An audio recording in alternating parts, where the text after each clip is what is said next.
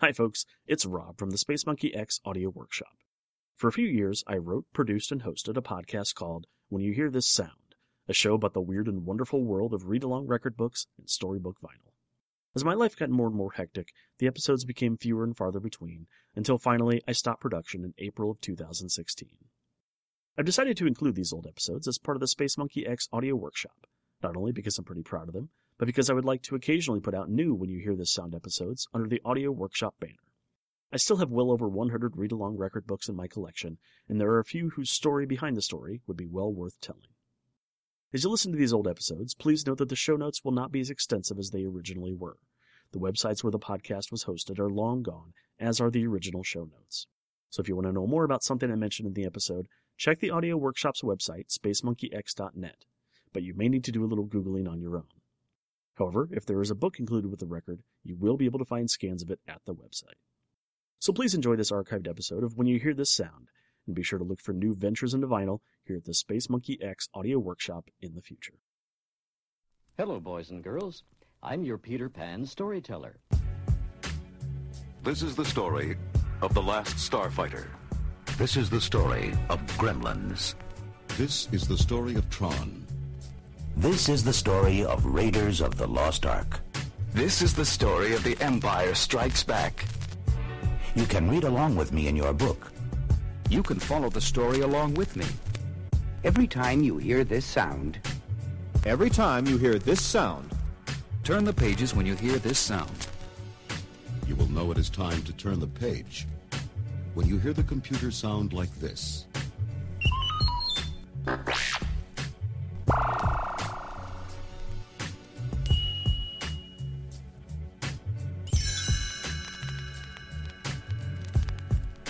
Let's let's begin. Let's begin now.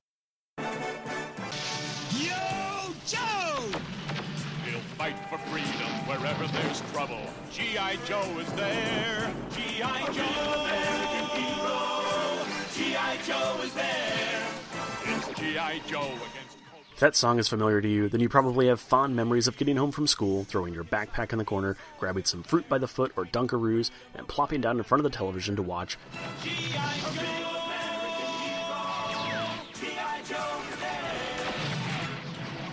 Now, normally this is where I'd tell you all about the history of G.I. Joe, but I'm not going to do that this time. For that, I'm going to point you to an in depth piece I recently wrote for Mental Floss magazine that covers the history of the 1980s franchise. So if you've ever wondered where Snake Eyes got his start, or why Cobra La happened in the first place, I'll put a link to the story in the show notes. Instead, I thought I'd tell you the story of a boy and his mother bonding over America's highly trained Special Missions Force, whose purpose is defending human freedom against Cobra, a ruthless terrorist organization determined to rule the world. Toy company Hasbro released the 3 and 3 quarter inch G.I. Joe toy line as well as the tie in comic from Marvel in the summer of 1982. I remember getting G.I. Joe number 22 sometime in 1985. I was homesick from school, so my mom bought a grab bag of Marvel comics that included three or four issues of different titles. These grab bags were pretty common back in the spinner rack days as a way to dispose of overstocked issues. I read number 22, but it wasn't anything special to me at the time, so it wound up in a stack of magazines that I kept on a shelf in my closet. But a year later, my mom told me that I needed to go through this ever accumulating pile of periodicals and get rid of some. And it was there, sitting on my bedroom floor, surrounded by scattered issues of 3-2-1 Contact, Ranger Rick, Mad Magazine, and Cracked, that I found this two year old issue of G.I. Joe. At the time, my friends and I were just starting to really get into comics, and I'd been searching for a title that would get me hooked. I'd tried X Men, Fantastic Four, Iron Man, Captain America, but everything superhero was just too fantastical for me. I was looking for something more realistic, more grounded, and the integration of real life military terms and weapons into G.I. Joe by series writer Larry Hama was just enough to get my attention. All of my friends thought I was nuts. 1986 saw the publication of Watchmen, The Dark Knight Returns, the Mutant Massacre storyline in the X Men, plus Frank Miller's run on Daredevil began. And here I was preferring to read a comic book that was created to sell action figures. Action figures I didn't even collect because I was so heavily into Star Wars. But nonetheless, I became obsessed by the rich story, fascinating characters, and exciting action of G.I. Joe. I immediately jumped into the ongoing continuity of the title with issue number 35, and then the next few years were spent reading every new issue while scouring comic book shops for back issues. And through all of this, there was my mom. Boy, what a great campsite. Yeah, here's more wood for the fire. Now my clothes are on fire. Run for the stream. Don't run. Here, let me wrap this around you. You okay? Lucky thing you were around, Spirit. Lucky thing you didn't run. Remember, running only makes the fire worse. If your clothes catch fire, wrap yourself in a rug or blanket. And roll on the ground to smother the flames. Now we know. And knowing is half the battle. G.I. Joe! My mom had always been very supportive of my weird, nerdy hobbies. From my early fascination with dinosaurs to those adventures in a galaxy far, far away, Mom was always there. She'd help me organize my baseball cards, she bought Star Wars figures as a reward for a good report card, and even though she thought they were gross, she let me buy Garbage Pail Kids. She picked up art supplies to encourage my drawing, and we very rarely went to a bookstore where I didn't come home with something new to read. And she's the main person who drove me to the two comic book shops in our area, the Funny Book Factory and Rocket Ship Ranch, to look for back issues of G.I. Joe. I know a big part of her supporting me in these endeavors was the fact that, as a child, she didn't really have the opportunity to pursue many hobbies. The whole story of her tragic childhood is far too lengthy to tell here, but she grew up in a household with three young girls being raised by a single mother in the 1940s. Money was tight, so frivolous things like toys and comic books were a very rare pleasure. So to my mother, digging through long boxes to find a copy of G.I. Joe number 13 wasn't just about supporting my hobby. It was about giving me something that she never had, a childhood. Sure, I mowed the lawn, took out the trash, and helped my dad around the farm, but for the most part, my preteen days were spent reading comic books, watching Time Bandits on Betamax, and reenacting scenes from Star Wars with my army of action figures. I was never spoiled. I didn't get everything I wanted, like the AT-AT or Castle Grayskull, but I got more than I probably deserved. But to my mom, seeing the excitement in my eyes when she paid for a stack of back issues, or the way my mouth dropped when I unwrapped the mint G.I. Joe number one my parents gave me for my 12th birthday, it was a way of living vicariously, to experience the joy that she never knew. Eventually, I grew out of G.I. Joe, leaving the series behind in 1989, right around issue number 89. By that time, the G.I. Joe toy line was grasping at straws, trying to remain relevant despite pressure from the insanely popular Teenage Mutant Ninja Turtles toys. The Joe toys became much more fantastic, and some of that bled over into the comic with the introduction of Battle Force 2000, a team of Joes that used experimental spacecraft and impossible weaponry to battle Cobra.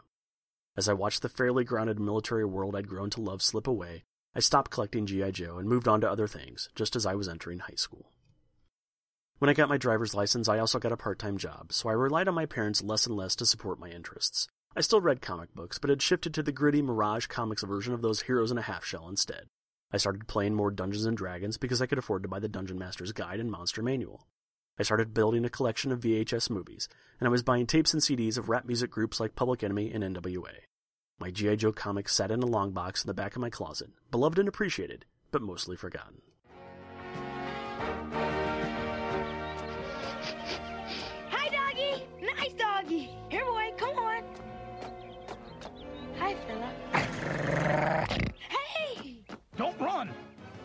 Walk away slowly. He tried to bite me. Never try to pet an animal you don't know. He may be lost, sick, or scared. You mean he might be dangerous? That's right. If we don't know, we leave him alone. And we don't get bit. Now I know. And knowing is half the battle. G.I. Joe!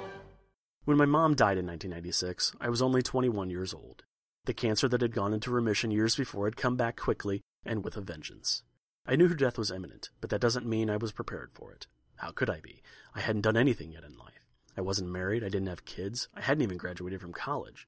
And yet, here I was, standing at her graveside, totally numb, because I couldn't wrap my brain around what was happening to me. I struggled for years afterwards, flailing for solid ground, but instead drowning in a deep depression that I hid from everyone, even myself. I think it was an article in X Entertainment, arguably one of the most influential nostalgia websites in internet history, that brought me back to G.I. Joe in 1999. I don't remember the specific article, but it somehow referenced G.I. Joe and made me long for the days when I was digging through back issues with my mother. I pulled that long box out of the back of the closet and started flipping through the issues. I even looked at the mint copy of G.I. Joe number one that had been only taken out of the bag once or twice before. I hadn't kept up with the comic book, and I assumed it was like Fantastic Four or Spider Man by then, a comic whose history was so extensive that it would be impossible to jump back into the continuity after so many years away. In fact, I didn't even know that the comic had been canceled in 1994 with issue number 155. But with this knowledge that there was an end date to the series that I loved so much as a child, I suddenly had a mission to complete the collection. We shouldn't be in here. Let's go. Okay, follow me. What's the matter, you chicken? I can't jump that far. Okay, chicken, I'm leaving you here. Use your head, Sally. Lady Jaye. There's nothing chicken about being smart. If you stop and think, there's almost always a better way. I use this plank. That's using your head instead of losing it. Now I know. And knowing is half the battle. G.I. Joe! It took me a few years of shopping at comic book stores, a handful of eBay auctions, and even traveling to a couple of comic book conventions, but I finally completed my run of the Marvel G.I. Joe comics. I had finished what my mom and I had started all those years before, and I won't lie, I cried when I opened that package from eBay that held the final issue I needed. I thought about how excited she would have been for me, for us. I still have those comic books sitting in the same long box, all still bagged and boarded. They're not all in great shape because I actually read them over and over again. However, I've still only looked at that mint number one a handful of times. In doing research for the Mental Floss article, I reconnected with G.I. Joe, even traveling to Springfield, Illinois this year to attend the annual Joe Con International Convention. Why? For the same reason we all indulge in our nostalgic appetites to find something that I lost a long time ago. Whether that was the G.I. Joe franchise, or in some small way my mother, I honestly couldn't tell you. But it was good to be around people who saw what I saw in those real American heroes. Plus, it recently occurred to me that I never bought the European missions, the reprints of Marvel's British G.I. Joe comic Action Force. So technically, my collection isn't quite complete until I get those last 18 issues. Unfortunately, no one at the con had any, but I know I'll find them someday, maybe with a little help from above. Want to paint your name? Uh, no thanks. What are you, a sissy? Prove you're not, or we'll tell everybody. I just don't feel right about it. Right on. Flint!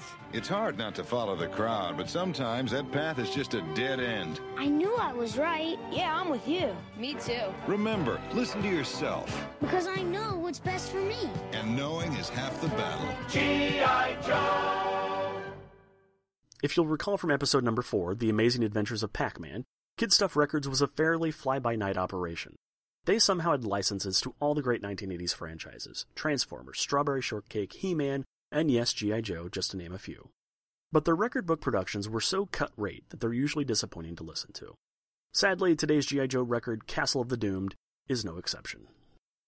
Although there had been an animated G.I. Joe miniseries in 1983, a year before this record was released, Kid Stuff opted not to use the same voice actors for this record. Instead, they pulled from their stable of actors, some you recognize from the Pac Man album, to give us new and, uh, interesting interpretations of Doc, Duke, Scarlett, and Cobra Commander, among others. The acting is, quite frankly, atrocious. Granted, the script they have to work with makes some of the later episodes of the cartoon look like Shakespeare. Much like the Pac Man album, there's a lot of filler on Castle of the Doomed, moments where no one's talking, but the sound effects and constant background music just sort of linger, almost like the whole thing is recorded in one take and someone missed their cue. In addition, the mix on this album, like the Pac Man one, is just off in some spots. As the first side ends, you can barely hear what's happening. I've tried to crank things up a little bit, but it's still not entirely clear what's going on. But at least the theme music is the same as it was for the cartoon. However, it feels totally empty without the voiceover work of Jackson Beck to tell us about America's daring, highly trained Special Mission Force. But it is at least familiar and a fun alternate take that's worth hearing one time. Instead, you'll get to hear it three times, as they look for ways to fill out a 20 minute production that only has about 10 minutes of story. This wasn't the only G.I. Joe adventure produced by Kid Stuff. They also released three record books A Captive City, Challenge of the Clones, and The Deadly Satellite, as well as a couple of cassette only releases Cobra Strikes and Destro's Doomsday Auction, some of which are actually fairly rare and demand a high price on the collector's market. Even though I haven't exactly talked this album up, it's still worth listening to, even if just for the moments that make you say, What the hell? With voice acting that is this terrible, storyline that is this flat, and production that is this haphazard, the whole thing winds up being so bad it's good. It's worth enjoying ironically, just like those reruns of the G.I. Joe cartoon you tried to watch a couple of years ago, but gave up on after only the first three or four when you realize that some things are best left in the fond memories of childhood.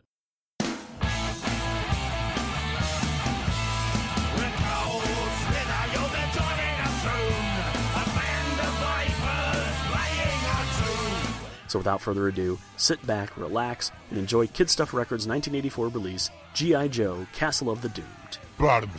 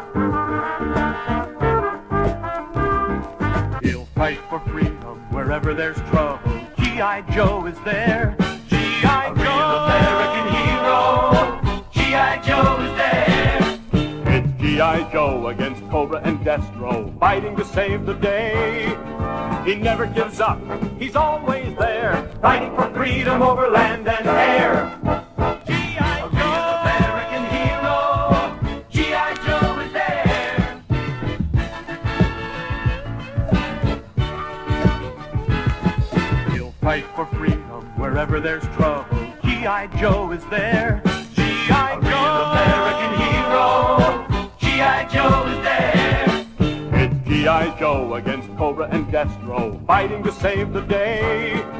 He never gives up, he's always there, fighting for freedom over land and air.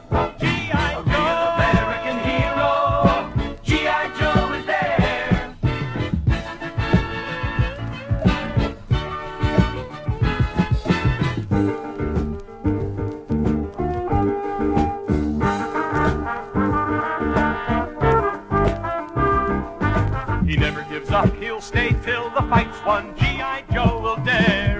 G.I. Joe, American hero. G.I. Joe is there. G.I. Joe, American hero. G.I. Joe is there. G.I. Joe, American hero. G.I. Joe is there.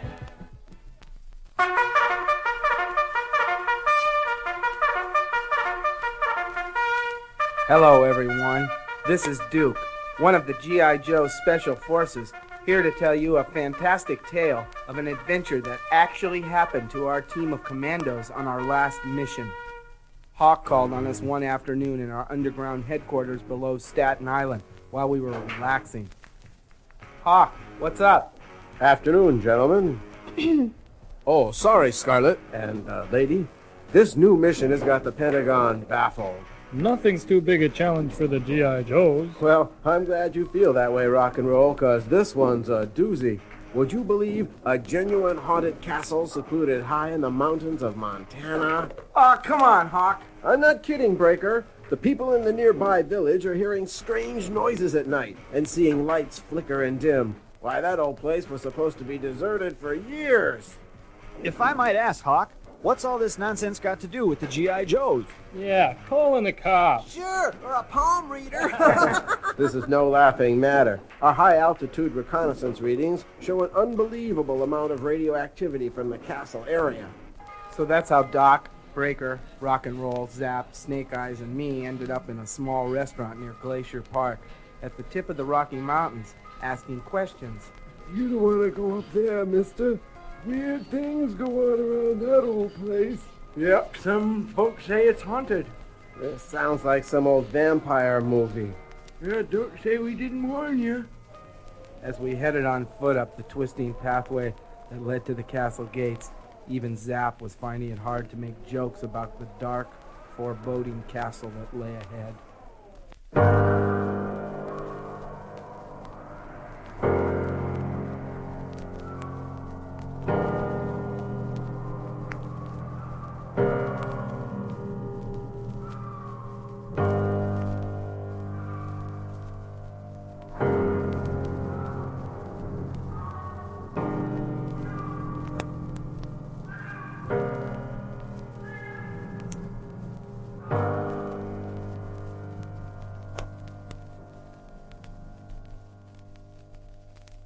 Two gigantic turrets on either side of the main entry looked like giants, but the door, it pushed open easily. It was dark and cold and dank smelling inside the castle. And once in a while, even a tough dog face like myself can catch an occasional chill. Ooh. I guess that's why even my teeth were chattering a bit when we heard the noise. Hey, I'm not crazy. You guys did hear that, right? Hey, aim your light down this way, Breaker, and stay behind Snake Eyes. Look, a room up ahead. Some sort of library. Looks pretty normal to me. Just a lot of old books and dusty papers. Yeah, and your everyday hidden passages. Listen to the hollow noise behind this part of the wall. Okay, you guys, who took my flashlight? I left it right on that table. What, what table? Oh, great. Now things are starting to disappear. Pretty eerie, huh, Snake Eyes? Of course, Snake Eyes just nodded. No one's ever heard him say anything. and then he proceeded to explore the hallway on his own. Suddenly, the lights went out and a horrible ghost appeared, or at least it seemed to, right before our eyes. Holy Hannah! Take it easy, rock and roll. Boy, it looks like a carnival ride in this place. It just can't be for real. And, and, what, and what about those groans coming from the two towers? Well, why don't we just go see? Hey, Snake Eyes! Snake Eyes! Hey, where is that guy? I don't know, but there's a stairway over there, and I'm gonna see what's in that tower. And we're going with you. At the top of the stairway was another enormous stairway, but it only went downstairs.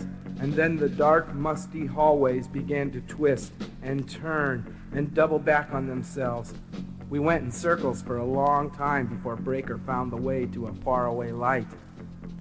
Quietly, we crept up onto what was the upper level of the castle's dungeon. Only this was more than a dungeon. Inside the room were 30 or 40 people, all sitting at monitors, TV screens, computer terminals, rows of buttons and dials. Why, these were rocket controls. This was a missile control station. And even more frightening was the figure that was in control of the operation. Look! It's our old enemy, Cobra Commander! All this haunted house stuff was just to keep the villagers away. Don't you see? Those missiles. They're the two towers of this very castle. No one else would ever think of disguising above ground missiles in such a brilliant way.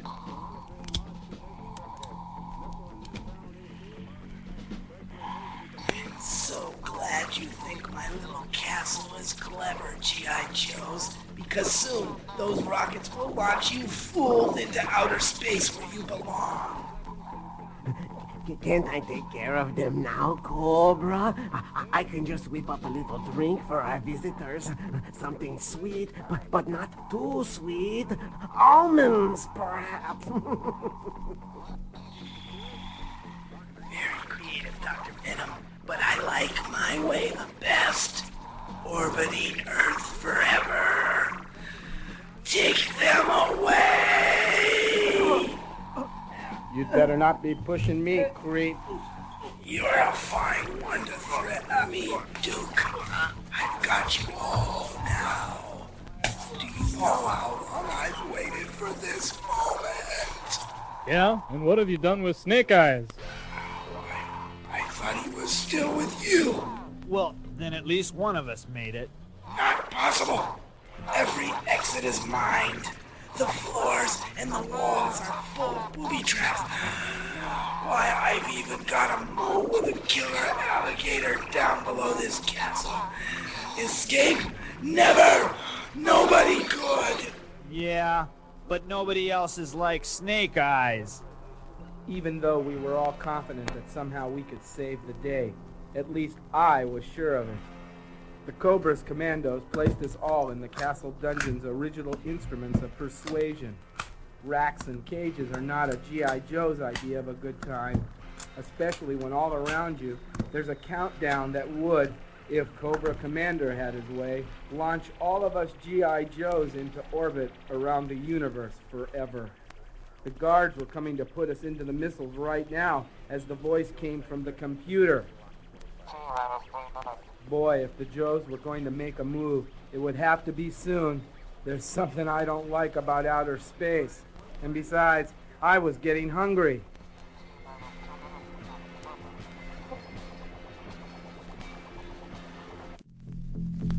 Hungry? Did, did one of you Joes say hungry? Cobra Commander, what do you say? Maybe I could whip them up a little something to whet their appetites. Per- perhaps it's time for that yellow mixture of mine. it worked so well before, and, and, and, and maybe we could put them all in the cages again. The little cages.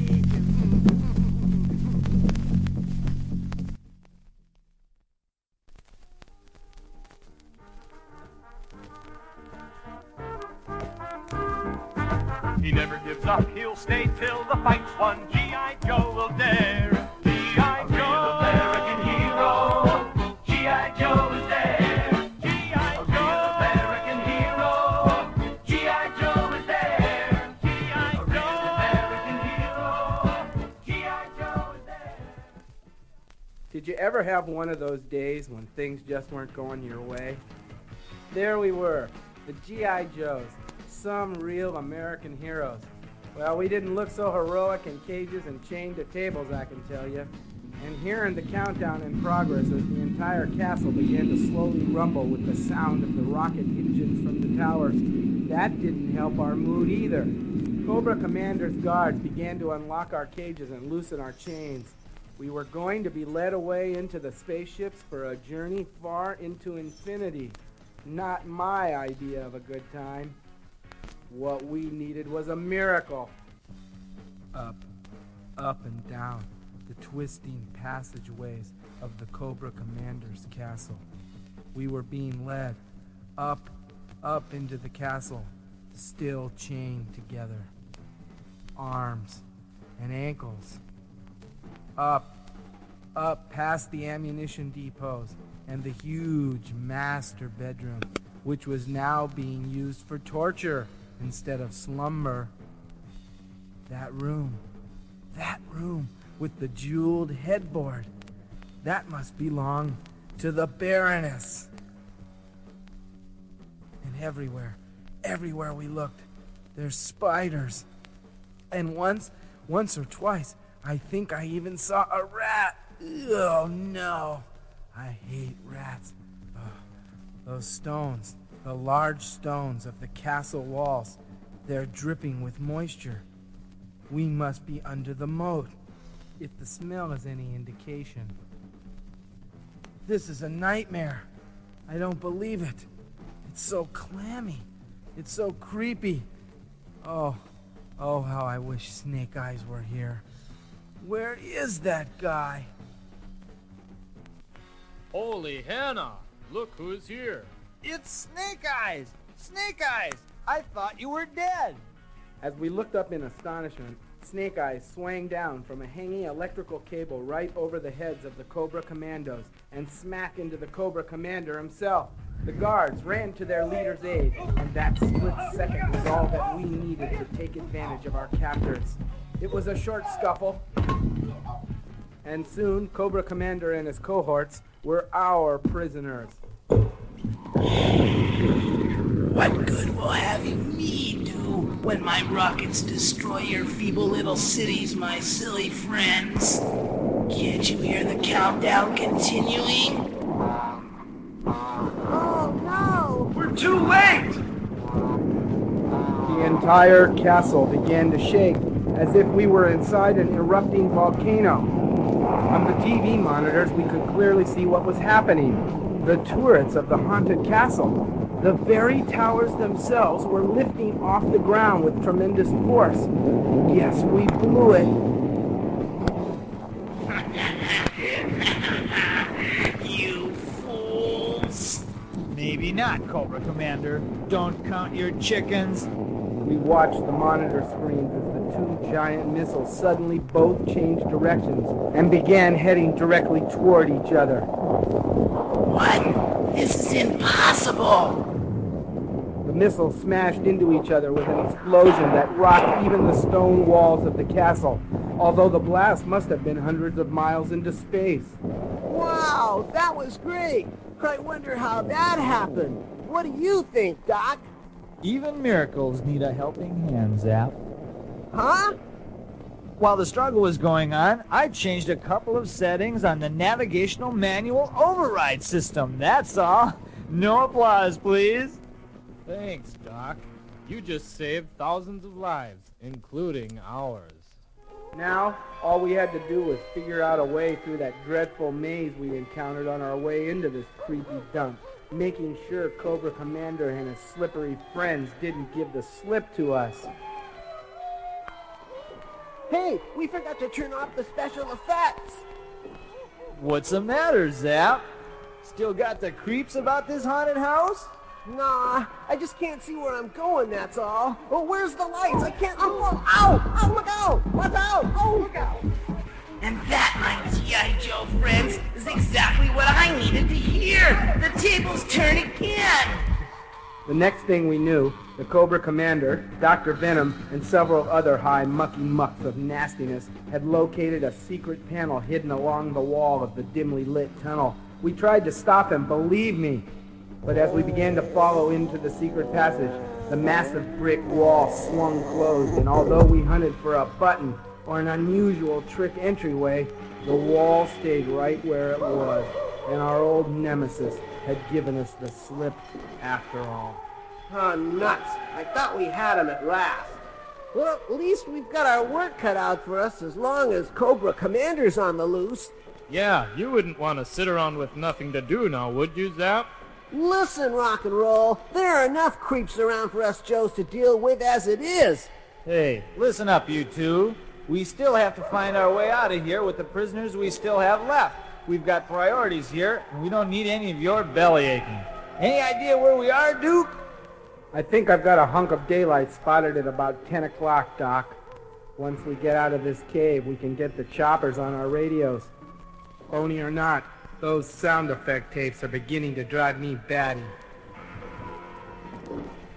Fortunately for me, I was right about that sliver of light. It was a direct route to the way out in the fresh air again. That first breath of fresh air was about the nicest thing I ever tasted. Breaker got on the wireless pronto to Wild Bill, who brought the choppers around. Hey, I see you've got some prisoners. Let's get them on board. Anything happen in that funny-looking house? Doc and I just looked at each other and started to laugh. And soon all of the Joes, thinking about how hairy a scrape we had all just come through together, started to laugh too. In a minute, even Wild Bill was laughing, and he didn't even know why. Only Snake Eyes kept his secret vow. Say, are you guys all right? Headquarters to Wild Bill. What's going on over there? Over. I'm not sure, Scarlett, but I think we're going to hear some exciting stories as soon as we can shuttle these guys back to base. Over. Well, hurry on back, Flyboy. Headquarters over and out. So the prisoners were loaded into the choppers, and we made a stop at a federal hospitality center before we flew back to our base where Hawk was waiting. Congratulations, men. oh, and Scarlett. A job well done. Thank you, sir. Now, this is one G.I. Joe that's going to sleep for about five days. Right, what do you mean after your next assignment in Niagara Falls? What next assignment? Fellas, I wouldn't ordinarily ask you this, but, but the falls appear to be actually drying up. Wait a minute. I've got this feeling about the Cobra and the Baroness. And, Joe's, wait! Where, where are you going? Joe's, uh, this is an order. Sorry, sir. I'm just following Snake Eyes, and it doesn't look like he wants another assignment today. When Snake Eyes gave Hawk that icy stare of his, even Hawk had to admit that a day or two off certainly couldn't hurt anything. You see, even G.I. Joes need to keep rested so our bodies can stay physically fit. That way, when you need us, we'll always be ready. Heck, we're ready for anything. We stay tough, and we keep our minds and bodies healthy. Say, that's what you should be doing too. Well, that wraps up this particular adventure, but be sure to join us next time for more exciting action, along with your pals, the G.I. Joes.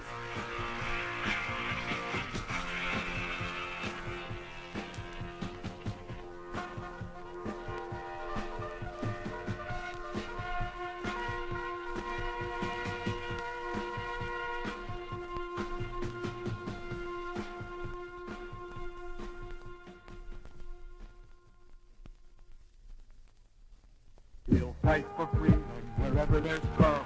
G.I. Joe is there.